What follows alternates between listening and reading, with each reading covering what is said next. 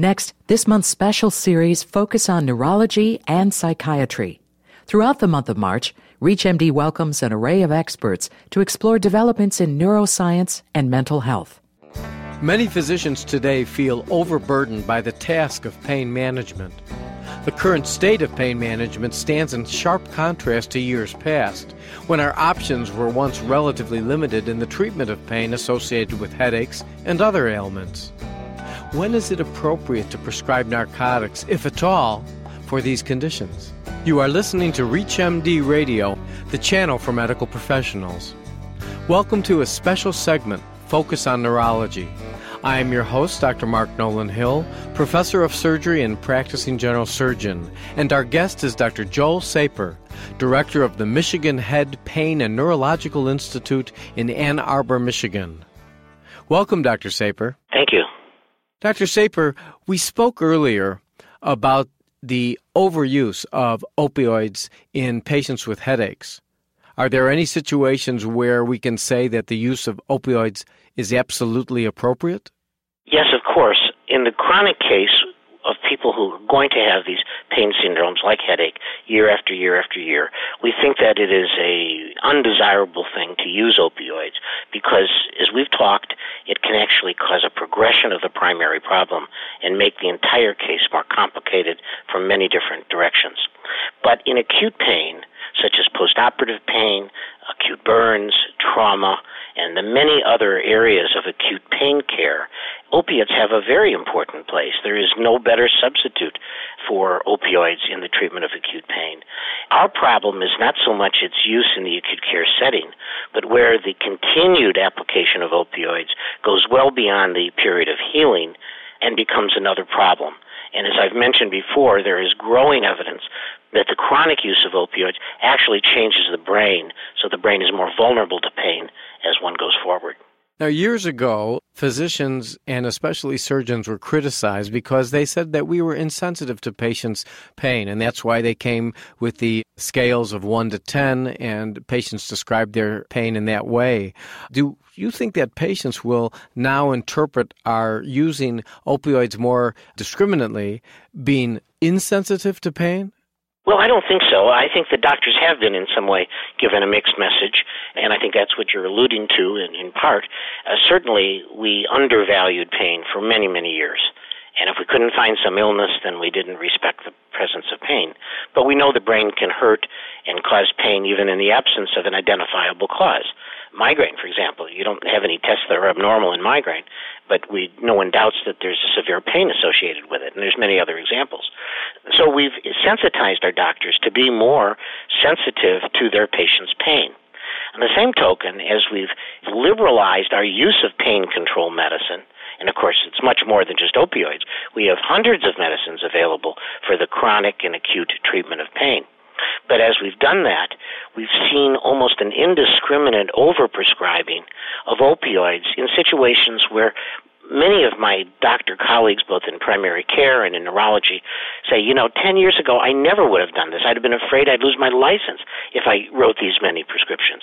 And what that has done, that liberalization, if you will, has actually created another separate public health problem because of the diversion, the deaths that have occurred, the automobile accidents, and the many other compromises that have come from this over exaggerated use of pain treatment. So we've gone from too limited prescribing of any kind of medicine for pain to, at least in the case of opiates, over prescribing. But at the same time, we've also had the maturation of pain control systems of care so that a primary care doctor, for example, Mark, has the ability to refer a patient to a pain specialist or to a center that is devoted to the comprehensive treatment of pain. And so we've had the maturation of pain care systems at the same time that we've given the message that it's better to treat pain aggressively than uh, minimally. Now, Dr. Saper, I'm sure that many of the primary care physicians are wondering, as I am, what are the medications that are considered the most dangerous opioids that we prescribe every day? Well, the most commonly used drug in the United States is Vicodin, which is uh, hydrocodone. And then you get into the many other similar opioids like oxycodone, which is Percocet and Percodan, and OxyContin is oxycodone, and then of course one gets up to Duragesic and fentanyl and morphine, and surprisingly, at least in the referrals to our center, these drugs are being given to young people with I had a young lady one time, Mark, that started out having nothing more than menstrual migraine. And instead of being creative with the drugs we can use to prevent headaches around the menstrual period or treat them across the menstrual period with standard anti migraine drugs, used creatively perhaps, her doctor chose to just put her on a fentanyl patch. And uh, she used it for three or four days. And then pretty soon she was using it for six or eight days, and pretty soon she was on a fentanyl patch all the time. And then it went from fentanyl to other drugs, Dilaudid, and on and on and on and on. And so there is a problem. These drugs do cause dependency. They do bring euphoria, and they're terrific tranquilizers. And so many times our doctors who have well intended goals to control an acute pain problem or another problem find themselves caught in a trap where the patient is wanting more and more drug. They're going to the emergency departments. They're getting drugs from different doctors. They're on the, they're on the internet because they become dependent and their pain is escalating. Being the devil's advocate, if we restrict the opioids, what happens then if patients take massive amounts of, let's say, aspirin or nonsteroidal anti-inflammatory agents, get gastritis, get bleeding diathesis? I mean, what's going to happen in that situation? Well, of course, but we're not limited to just aspirin or nonsteroidals. I mean, you know, Mark, we have hundreds of drugs right now that many of our colleagues are not even aware of that we can use. And so there are many ways to treat pain beyond just aspirin and Tylenol and other painkillers. And we have to use and employ these different methods. There's behavioral therapies that can help many people. We have patches, patches with lidocaine in it, for example. There's many different ways to treat pain. Now, if you're not experienced or trained in the treatment of pain beyond, you know, what every doctor gets in their basic training, then of course you're not going to have advanced knowledge in how to use those drugs or what drugs to use any more than I, as a neurologist, know much about what you do in an operating room and the techniques you use in modern day surgery. So I think that one has to recognize that pain treatment today is a specialty. There's board certification for pain, and there's board certification for headache, in addition to neurology boards and anesthesia boards.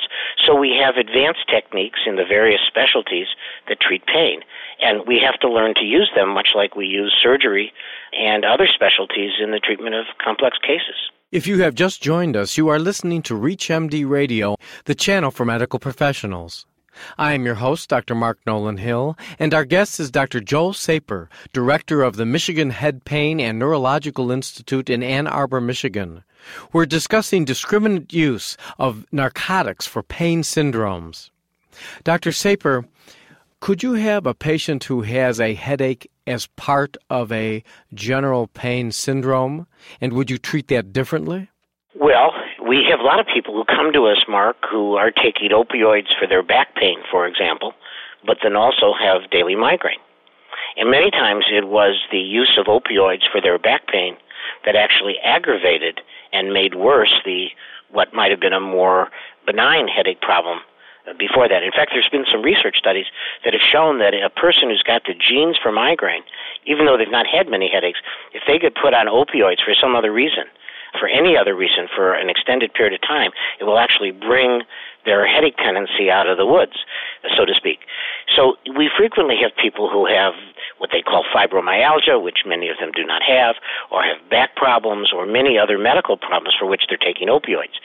We tell them that it's not easy to treat the headache in the presence of those opiates for some other medical problem. And so what we do is we begin to address those other problems not simply by covering up the pain, but by going at the mechanism whether that's disc disease or some other problem somewhere else in the body, and treat it a bit more directly than simply by camouflage, which is what the painkillers do.